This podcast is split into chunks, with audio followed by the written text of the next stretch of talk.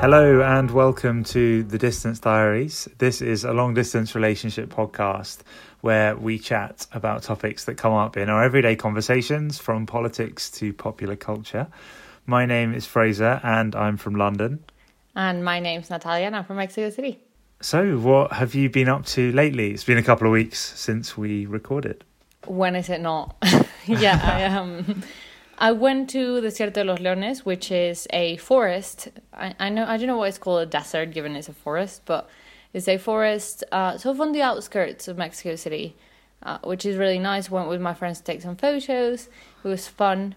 Um, I also weirdly I snuck into an Aperol Spritz party a couple days ago. No, like a week ago. I did that with my friend. It was just happening, and we're like, "Oh, is this a private event?" And the guy said, "Yes, but you can come in." So we just went in and got a free free Aperol Amazing. drink, and saw a few influencers, and it was funny. Yeah, saw a few influencers, had some Aperol. Sounds yeah, good. and then left.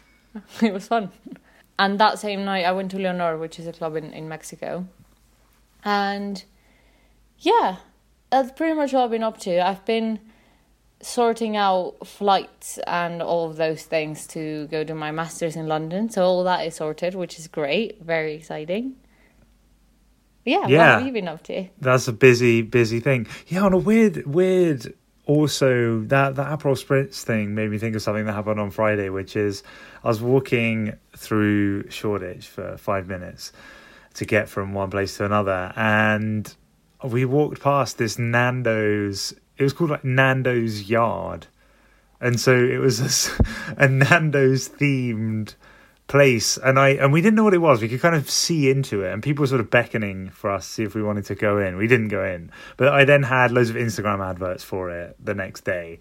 And it's basically a nando's themed kind of street food bar and place where you can sit it's very very strange but it made me think of that Apple I like thing. Nando's, but Nando's Yard doesn't sound very appealing. it doesn't sound appealing it's not like you know Aperol yard Yeah, or exactly. Like gin and chicken tonic yard. yard. It doesn't sound yeah, a yard a yard where you get chicken is maybe less appealing. But anyway, they're having a go at that to you know get probably. I mean, there's probably lots of influencers influencers being invited, much To like things the like that, yeah. pop-up.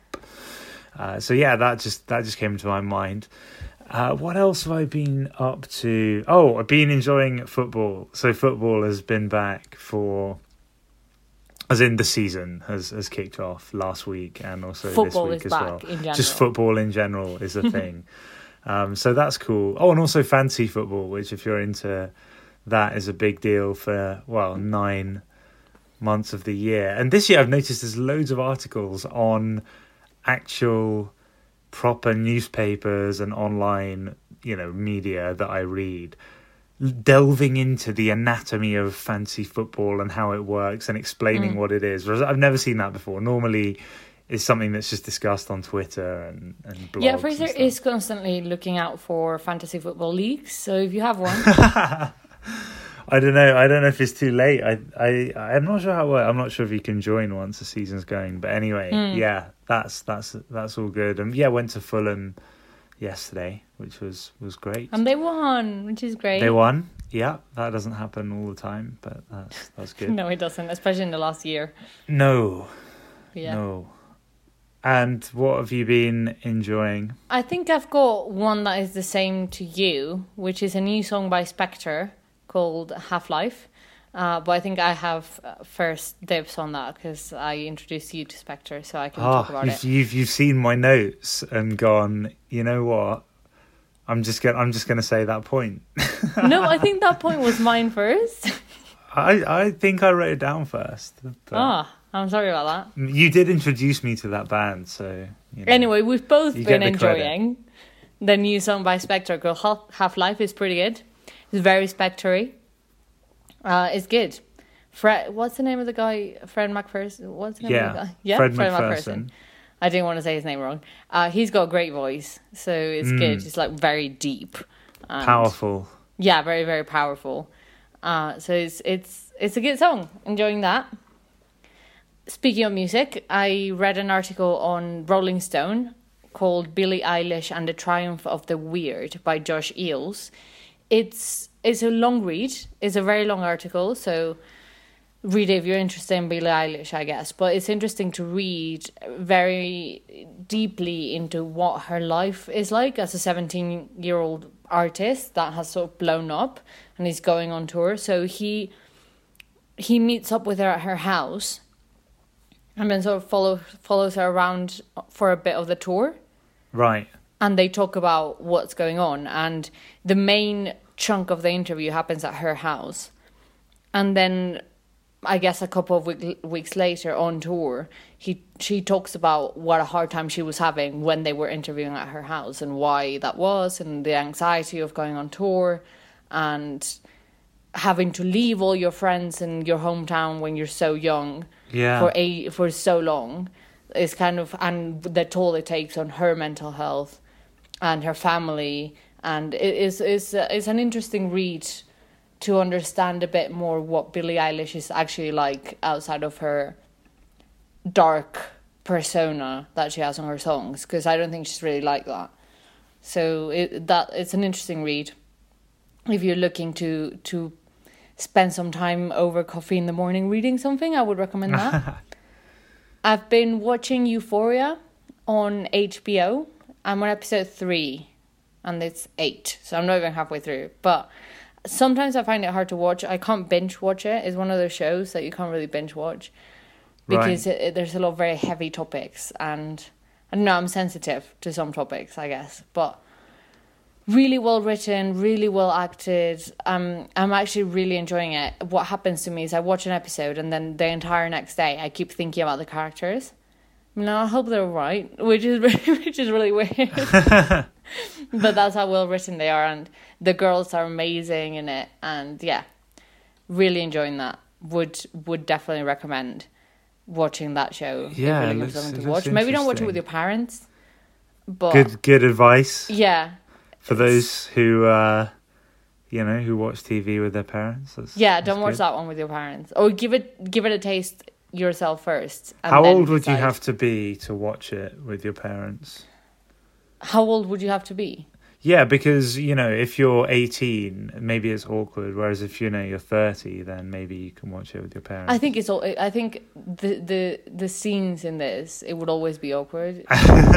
to be honest, uh, I thought you were asking how old you have to be to watch it in general, no. and I, I can't answer that. I don't know. Depends on you. But yeah, I I read a book. I read The Cactus by Sarah Haywood, which is a sort of drama slash romance.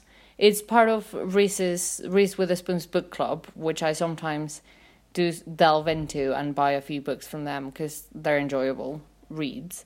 And it's very like uh, a book that did the rounds a couple of years ago called Eleanor Oliphant is completely fine. It's sort of on the same vein of sort of psychologically damaged people, but the cactus is less deep in in the psychological damage. I think Eleanor Oliphant is very much about how affected she is by something that happened in her life, and the cactus hmm. is more in the present what's affecting the character. So I enjoyed that. It was it was a light read. I enjoyed it. Finally, I watched First Man. I've been dying to watch that film for ages, and I just hadn't got to the cinema or anything. And it's now on HBO Go, so I watched it. Uh, First Man is a film about Neil Armstrong and the Apollo 11 mission, directed by Damien Chazelle, who most people know for directing La La Land and Whiplash. And he, Ryan Gosling plays Neil Armstrong. It's funny actually. I think the reason why Damien Chazelle met Ryan Gosling was because of this film, because he thought, "Who do I want to play Neil Armstrong?" Yeah, Ryan Gosling, and they met. And then Ryan Gosling said, "Oh, I kind of want to do a musical as well." And Damien Chazelle went, "Oh, I'm writing a musical. You should be in that." So, That's yeah, amazing. First Man actually came first. Interesting. Yeah, I it's it's kind of a sad look at Neil Armstrong's life during the entire run up to and mission of the man landing on the moon. So it's not is is not if you're expecting to watch a film that is very American and yeah Neil Armstrong American hero Right. it's really not like that he's quite apathetic in the film he's very sort of depressed through it so it's kind of it's a bit of a depressing look at what his life was like but I thought that was very interesting and a very interesting take because you could do so many things with Neil Armstrong that are very Americanized and happy. Yeah. And everyone claps when he gets home, blah blah blah, and they really don't do that. Like, they Yeah. really go a bit. They go a step further, which I appreciated. And the soundtrack, as with all of Damien Chazelle's films, the score and the soundtrack are beautiful. So yeah, Oh, enjoy that. Nice. That's How about you? That's awesome. So yeah, the Spector song Half Life definitely recommend that. Uh, also, a couple, it's a couple of weeks back now, I suppose, but recommending Summer Girl, the new Haim track. So it's a great song. Yeah. it's a good song. It's a good song for the moment. You know, it's August, and it's got a kind of light, upbeat jazz melody Mm. to it, but still, it still sounds like a Haim, a Haim I song think through and through. Haim is never actually going to release something that we don't enjoy. To be fair, I mean, they haven't so far, so I'm Yeah. optimistic going to the third, the third album, yeah, and they look like they're gearing up to do another album. So that's yeah, that's pretty very cool. very cool girls. Haim. yeah, and it's six years since my favorite track by them came out, which is The Wire.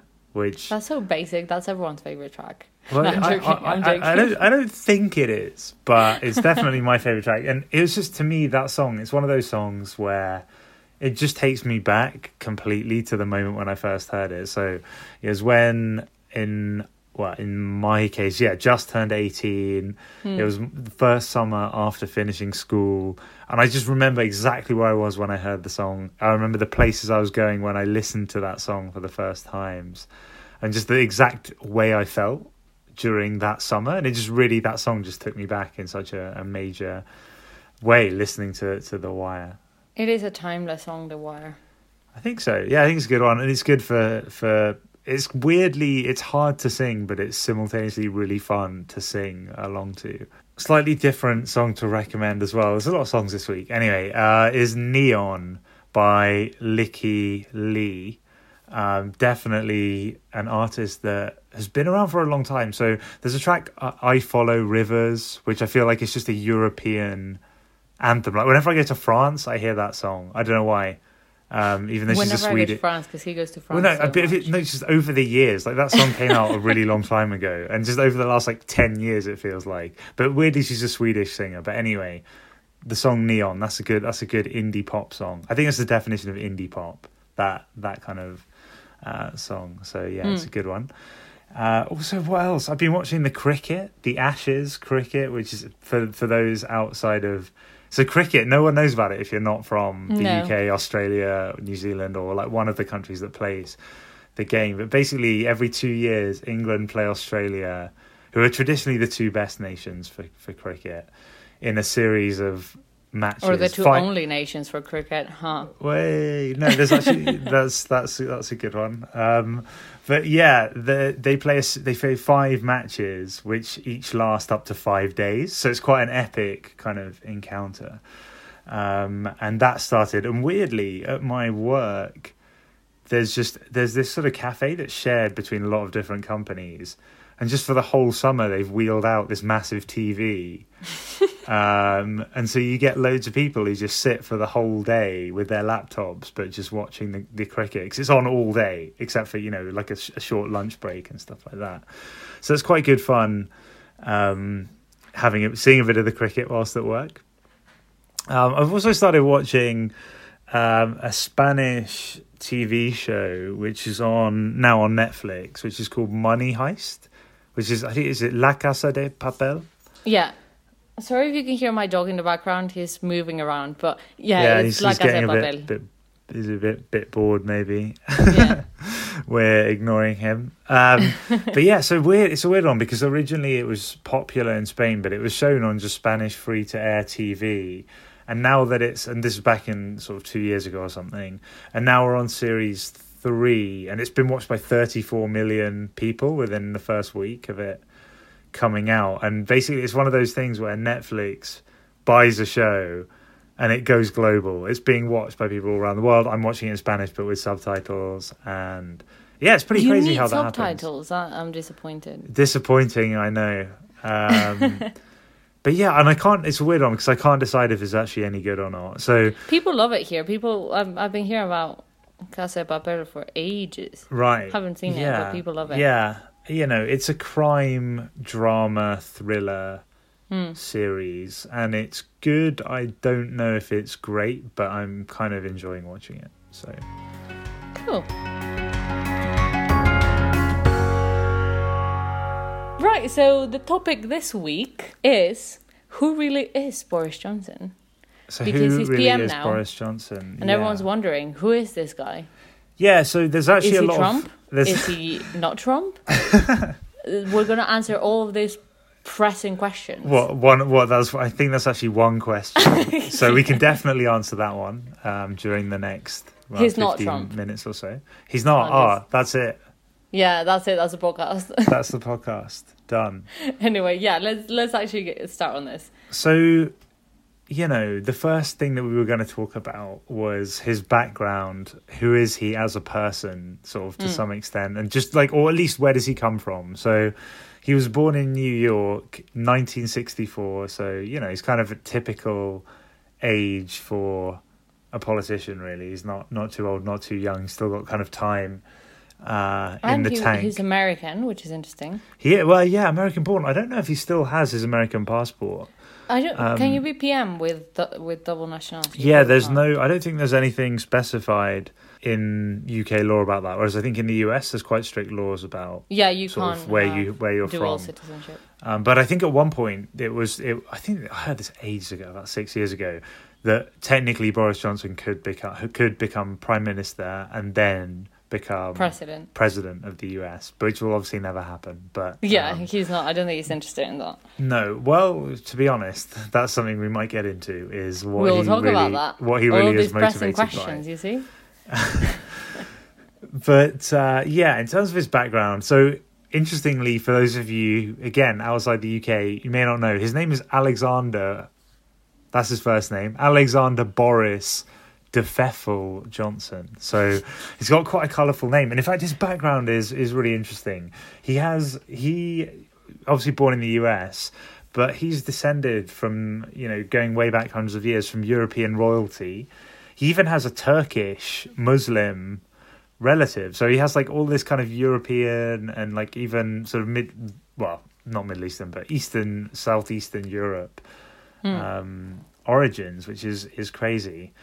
Um, and yet he comes across somehow as the most kind of the epitome of a blustering British person in a way. Um, and so in terms of his career, he he started his career um, working as a junior journalist at the Times. Um, and when he was 23, so this is in 1987, he actually was fired for falsely, well, basically making up a quote and attributing it to his own grandfather, who was a historian. Oh my god. um, but anyway, he went on to have a 15 year career in journalism, and he was a pretty Yeah. good, you know, he was a relatively successful journalist. Um, worked at the Telegraph as well, which is another kind of leading, um, basically, I would say newspaper on the right. That's that's how you would describe it. Um, he spent five years when he was there working in Brussels, talking about what was the, uh, the European Commission and sort of how European politics was changing. Um, and this was during the period when the European Union was basically founded, which is in 1992, the European Mm. Union came into existence. So he saw firsthand kind of what was changing in Europe and European politics. And he basically would send back these reports that would dr- sort of stoke up discontent in the UK about what was happening in Europe. And it, it, it was at a time that European Euroscepticism was emerging in the Conservative Party. Has has he always been a Eurosceptic? I mean, in the sense that he's been, you know, from early in from his journalism career, he was writing these Eurosceptic articles. Yes. Yeah. So yeah.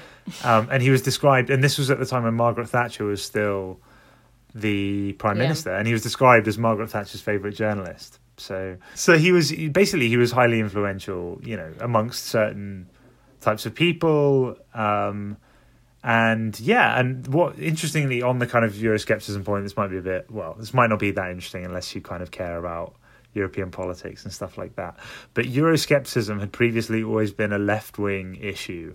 Hmm, there was a sense that there was a sense amongst the left that basically what was happening in Europe is they were making free markets, they were getting rid of work or lowering workers' rights and stuff like that. So people like Jeremy Corbyn and others That's what I at, was thi- at- say. at this Corbyn. time were very much kind of skeptic. The Eurosceptics were the left wing people, but that changed at around the time that Boris Johnson started sending these reports back in the late 80s and early 90s. Yeah. So it's quite Then an there is interesting a moment. whole a whole theory that Jeremy Corbyn actually voted to leave Yes, because of the origin, the history of basically, Euroscepticism. of Euroscepticism. Um, and anyway, so he had a relatively successful career as a journalist, Telegraph Times, and then he went on to become editor of a right wing magazine called The Spectator, which is kind of a weekly, very, very historic. I think it's something like the longest running weekly politics magazine in the UK. And weirdly, the pa- the magazine did quite well commercially when he was there, but apparently people didn't like working for him because he used to just be out of the office the whole time having dinners, and sometimes what he would write just wasn't very accurate and based on fact. Um, but some really his his fellow journalists, but readers seem to to kind of enjoy it, and because it did well. He's also over the years written various books. Uh, I couldn't actually work out exactly how many um, from research because it's quite difficult to know, but a few interesting ones. He's written a book about the history of the Roman Empire. Uh, and how it achieved political and cultural unity in Europe, but I wouldn't, I wouldn't necessarily describe, you know, enslaving native peoples of different countries as unity and harmony but you know Yeah, he, he's a big know. fan of of the romans I thought you were going to say he's a big fan of enslaving people. so, no that's no, a big that's, statement. that's a relief that he's probably not he's also written a book about london he's written a book about a biography of winston churchill and he's written fiction and interestingly in one of his fiction books that he's written Yeah. Uh, it contains stories of basically people who like have lots of partners, and uh, a British politician who has a lot of partners. I I think I was reading about it a while ago, but anyway, Is that fiction or biography? exactly, and this is where it kind of becomes curious as to understanding a bit more about his personal life and whether this book was some kind of actually revealing a bit more about himself than Yeah. He wanted to. That is something that Boris Johnson has been sort of not uh, well, yeah, sort of famous for is uh, having multiple partners. Yeah, so yeah, so intriguingly, the first thing I noticed on his Wikipedia page was, and it's this is the only British politician I've seen this for, is children is listed as five or six.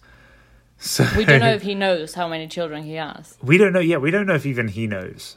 So he's been married twice, and in fact, he basically he now has a girlfriend who is 25, 24 years his Yeah, junior she's very young. Who's very young, Carrie Symonds, and she's a you know, she's a political activist in her own right for the Conservatives, and well, she was for the Conservatives. Now she's kind of works in conservation and environmental protection. But yeah, and there's some you know the rumors are she may be moving into number ten Downing Street with him, although it's not not set at the moment. So like a married couple. Do they live together? I think I thought they lived together. N- no.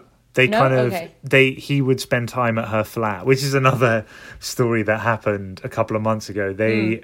neighbors overheard them arguing so loudly that police were called, Yeah. um, which was a bit of a gaffe in his bid to become prime minister back in back in June. Yeah, but uh, to be fair, if you hear a loud argument, you maybe should call the police. Like that was Yeah, bad. yeah, yeah, yeah. No, nothing was was found to have happened, but uh, yeah, no, no, there was no like domestic abuse or anything. No. But do be careful and call the police if you feel like something bad could be happening for next sure. door.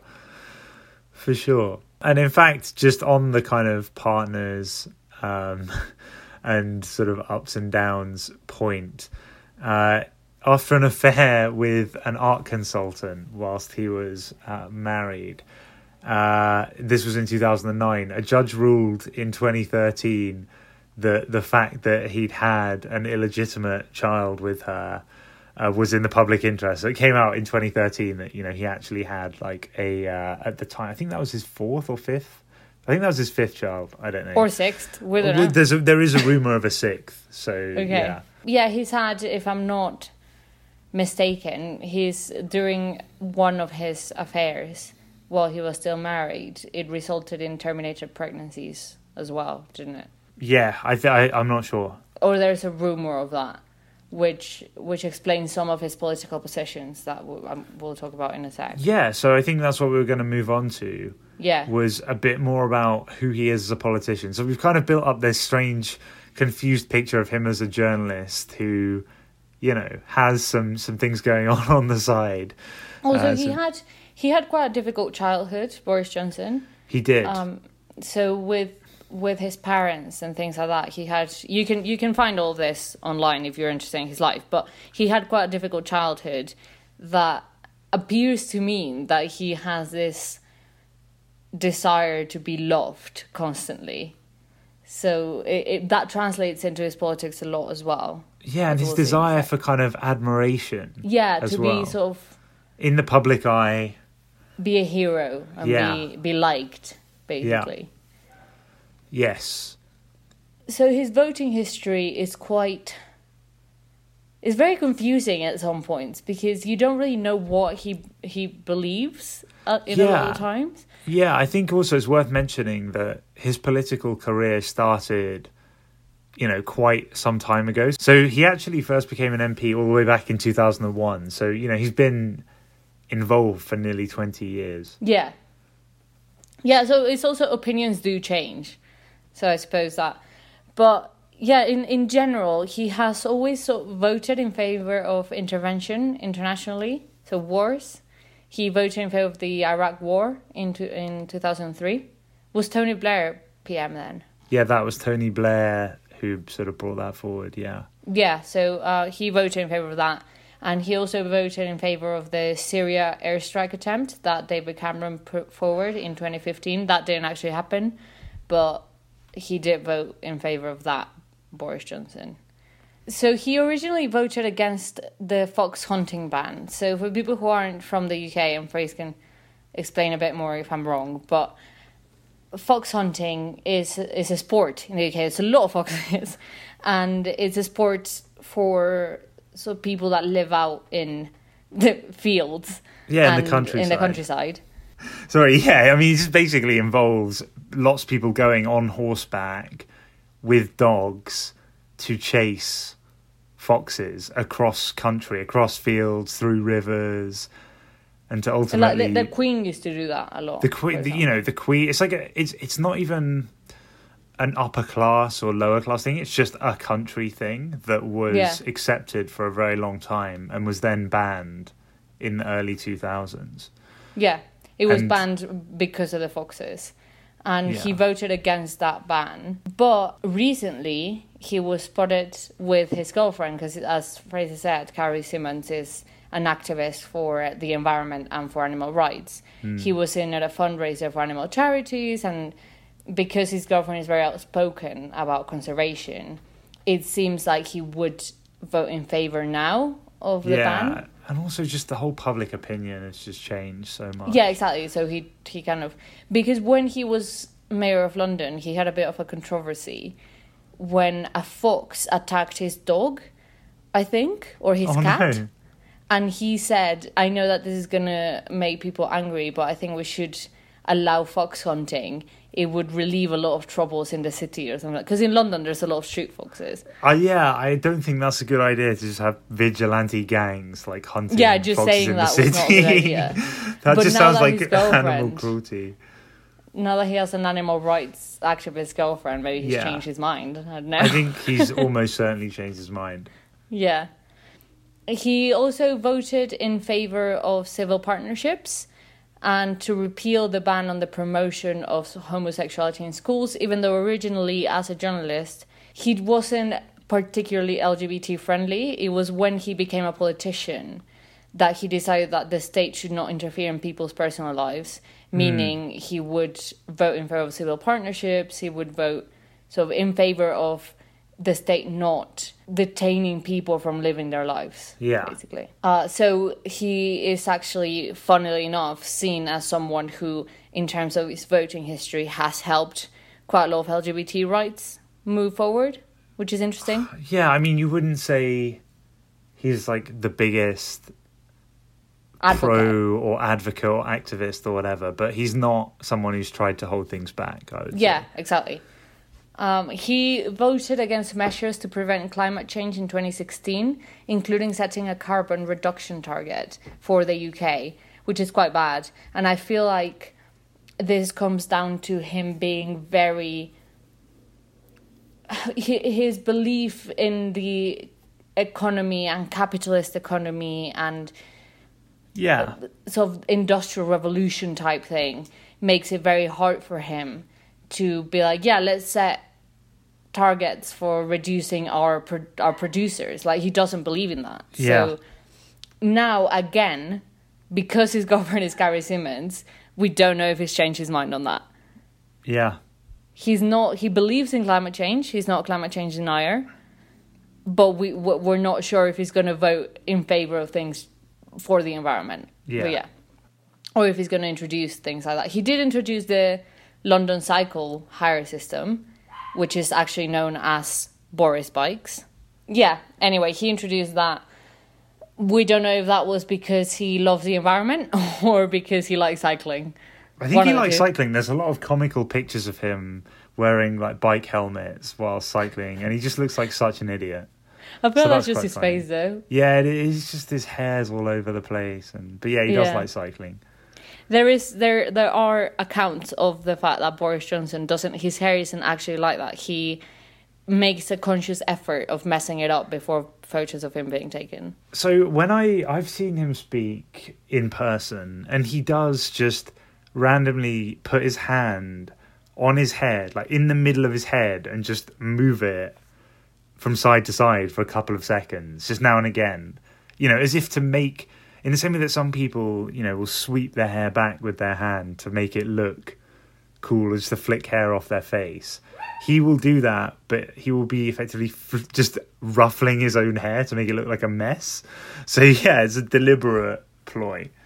Yeah, he also tends to vote for stronger immigration enforcement and for stricter asylum systems. So things like he voted against banning the detention of pregnant immigrants, for example. So he is quite tough on, on immigration. Mm. But we, we know that due to his Brexit campaign. Do you want to talk a little bit about his Brexit campaign? Just to... yeah, maybe. I think what's really interesting, spelling all of this out, is that almost everything he's done, he's either written at some point when he was a journalist that he was sort of for or against, and then mm-hmm. had a different and found it hard to kind, yeah, and found it hard to sort of express that in terms of how he votes and what he thinks now.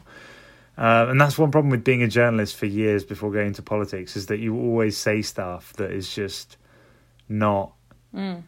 favorable, I suppose, or appropriate if you're a politician, and to express those opinions and stick to something consistent.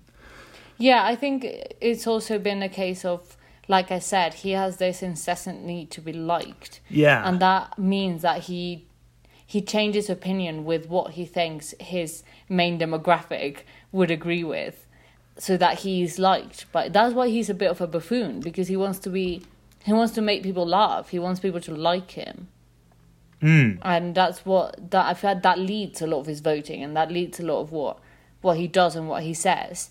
And the reason why I think that's a little bit worrying in terms of being the prime minister, well, Brexit is, is meant to happen, is that he's not particularly famous for making a quick decision. He waits to, to hear what people would think of him before making a decision or sticking to what he actually believes believes in and that's quite problematic because if you're gonna decide on a Brexit deal, you need to be decisive, and Boris Johnson is not a decisive person. No, definitely not. Definitely not. It's so hard to actually nail down what he does and doesn't support. Um, yeah, it's I, very difficult. Yeah, and I guess thinking about the whole, you know, the fact that he supported the Leave campaign in the 2016 election, that's what people felt. People felt that could you really trust that he actually supported leaving the EU, or was he just saying it? And I think it's hard because he obviously saw the reasons why we would remain and only just on balance came out in favor of leave and yet if you come out and decide to be a big part of the campaign on one side or the or the other you have to almost say that you're totally for that side even though yeah. it's really really even though he definitely wasn't totally uh, for that side if you know what i mean like it's hard to it's hard to know what he's totally for though, because yeah. sometimes he's totally against something and then he's like oh no but i'm not actually like it's, it's yeah. very difficult to tell it he's is. never done anything that is as mayor of london and during his political career he's never done anything that is extreme he's not that's why mm. i hmm. said at the start he's not trump yeah. he's not he doesn't have enough firm beliefs to be like trump in that sense he wouldn't do anything extreme because he doesn't. I don't think he believes in in in extreme. No, he doesn't. No, he definitely. Doesn't. I think he's kind doesn't. of very volatile in what he believes, which is a bit worrying in itself. But because you never know what he's going to do, you never know what he's. It's sort of it's for. unpredictable, but it's almost like it won't be an extreme action. It's just not predictable. Yeah, exactly. Exactly what it will be, um, and and in fact that kind of manifested itself. So going back to the the early 2000s it was revealed in 2004 that since 2000 Boris Johnson had been having an affair with a columnist at the magazine The Spectator that he was editor of and it yeah it resulted in these two terminated pregnancies that you mentioned earlier and yeah. he initially said that the claims were piffle which is a word for saying that they're not true if you're maybe a posh person you might use that word piffle piffle. It was a um, great word. And basically he denied it, but then the allegations were then proven, and the, the conservative leader at the time basically removed him or asked him to resign kind of his position that he had in the Conservative Party. Mm. And he didn't, and so he was then fired from those positions. And that then led to him kind of basically being dismissed as a potential contender in the Conservative Party as you know as someone who could lead the party or anything like that. And he then took this really roundabout route in the last 15 years since then to to becoming PM, which was he basically quit as an MP to become mayor of London, rebuilt his reputation, then became an MP again, then mm. rose up again. And you know the partly through David Cameron, but then a lot that was sort of really accelerated by the referendum and his the role that he played in securing the Leave narrow victory.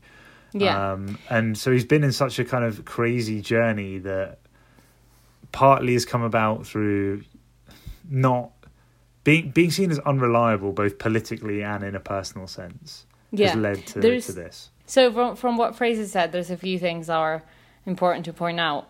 Firstly, that he did take part in two terminated pregnancies, and mm. his voting history has been, he's been ab- noticeably absent from voting on abortion legislation yeah. because abortion is legal in England, Scotland, and Wales.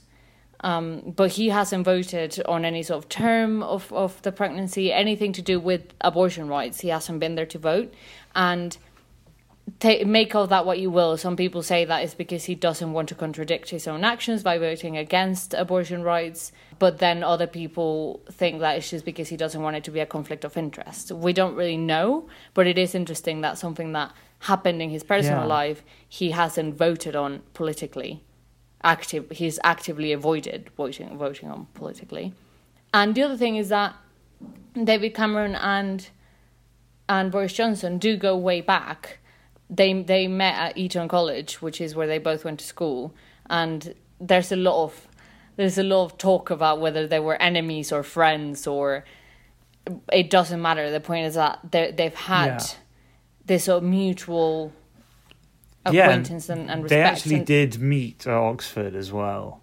Yeah. Um, so yeah, they knew each other from that as well, which is crazy. Yeah, so David Cameron helped him come back into politics and re, re so redo his whole image. Hmm. A, a lot of it was the fact that David Cameron appointed him, and yeah, so that's that's interesting to to know that they do have a personal relationship, David Cameron and Boris Johnson. So yeah, he's definitely someone who divides opinion in Britain, and to be honest, I think you know some of it's justified. I think you can criticize the guy from a sort of personal perspective. I think politically, he's actually not done so many things that are worthy of criticism. I may get pelters for saying that, but that's just my opinion. I think I have more problems with him personally than I do politically. Yeah. I think it's because of what we said politically. He's he's been quite tame in both sides. he's definitely he's made a lot of mistakes i think Yeah. he's made public errors where he's called people the wrong name or he's said things that have led to fallings out or when he look, accidentally rugby tackled a 10 year old japanese school Oh my kid god, that was so. and you know like stuff like that which is just you- it's just mistakes um, yeah, and which is not it's good just his so personality that I feel it's almost it's almost built. Well, it's not. It's completely built. This personality of him being a buffoon, yeah and it, it's it's not been the best for him a lot of the times. Yeah, so Google the the highlight of that is to Google Boris Johnson knocks over Japanese school child or Oh whatever. my god! And it's very funny. it was an but- accident, but it's, it's- you like he could have avoided that. Yeah, he, he could have avoided it. Very avoidable. Um, Something yeah. also very, very, very important. Boris Johnson has been pining to be prime minister forever. yeah, He's he, this is a campaign that he's been holding not for the last six months, for the last sixteen years. yeah, for he's sure, He's been holding a campaign. for sure. So that is this is what he's been looking forward to his whole life. So it's, it it'll be interesting to see if he changes. it's Interesting or scary to see if he changes the way that he's handled politics, or if he is the same sort of bumbling, don't know what I'm doing, I don't want to make anyone not like me guy. But giving a big speech about it kind of Yeah. guy. and I think he does really he really needs to step up, especially with the current situation. Yeah, So it will certainly be interesting to see what happens. yeah, and whatever your opinion is on him is yours to make. We've just given you a sort of overview of who he uh, is. Yeah. But yeah. Great. So that's it for this week. Hopefully you enjoyed the episode and yeah, we'll hopefully be back with you in a week or two. In fact, this time next week I will be in Mexico. So So we might be recording together. potentially, yes. If anyone wants awesome. any type of special or anything, let us know. We could do a long distance relationships part two. Anything that you kind of, because I think that's our most listened to episode. so, so if anyone wants wants to do anything, let us know. Any ideas are welcome, and any opinions on Boris Johnson, anything we didn't fact check correctly, please do email us or message us. I am at Natalia Alvin underscore on Instagram and, And- at underscore Natalia Alvin on Twitter. and I'm at Fraser D Bell. and our email is everything. the distance podcast at gmail.com. Great. Thanks so much for listening and we will speak to you soon. Yeah, bye. Bye. Thanks for listening. This podcast is hosted by Mexi Clothing, a brand that brings you modern Mexican fashion into the UK and Europe. For more, you can visit www.mexi.clothing. Thank you for listening.